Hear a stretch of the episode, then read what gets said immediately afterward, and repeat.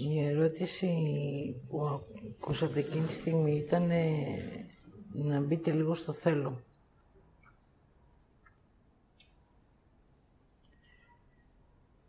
Όταν απαντάς, όταν ρωτάς μέσα από το θέλω, η ερώτηση είναι συγκεκριμένη.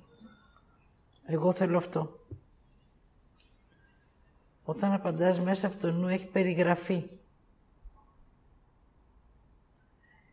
Έτσι όποιος ρωτούσε θα άκουγε την απάντηση μέσα από την ψυχή του.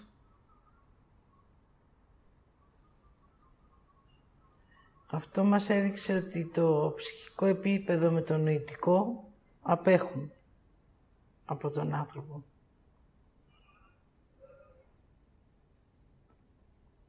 Την ώρα που ήταν η σιγή,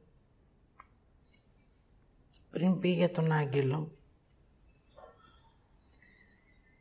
έβλεπα, μάλλον άκουσα πρώτα, εν της ουρανών και ένα ανθρώπισε ευδοκία. Δεν μου έκανε κάτι μέσα μου, απλά το άφησα να το ακούω, σαν ψαλμό. Ο ουράνιος ψαλμός δεν έχει καμία σχέση με τον εκκλησιαστικό ψαλμό, να ξέρετε. Μετά μου είπε για τον άγγελο και το πνεύμα που ακούσατε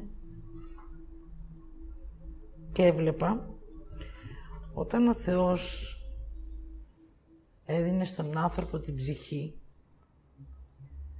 του έδινε και έναν άγγελο από τους εργάτες επειδή εκείνος γνώριζε ότι ο άνθρωπος θα περπατήσει πρώτα την άρνηση. Όταν να ξέρετε υπάρχει μια αγγελική ενέργεια πίσω μας, μπροστά μας, δίπλα μας, πάνω μας, κάτω μας.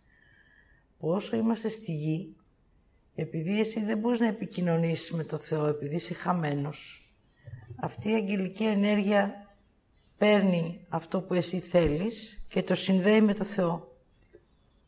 Δηλαδή κάνει τη δουλειά της ανάγκης. Αν κάποια στιγμή εσύ μπεις μέσα σου και βρεθείς λίγο μες στην ανάγκη σου, τότε εκείνος παίρνει απόσταση. Αυτή τη διαδικασία έβλεπα. Όταν ο άνθρωπος όμως επιλέξει να πάει στο πνεύμα του, τον άγγελο δεν θα τον έχουμε ανάγκη.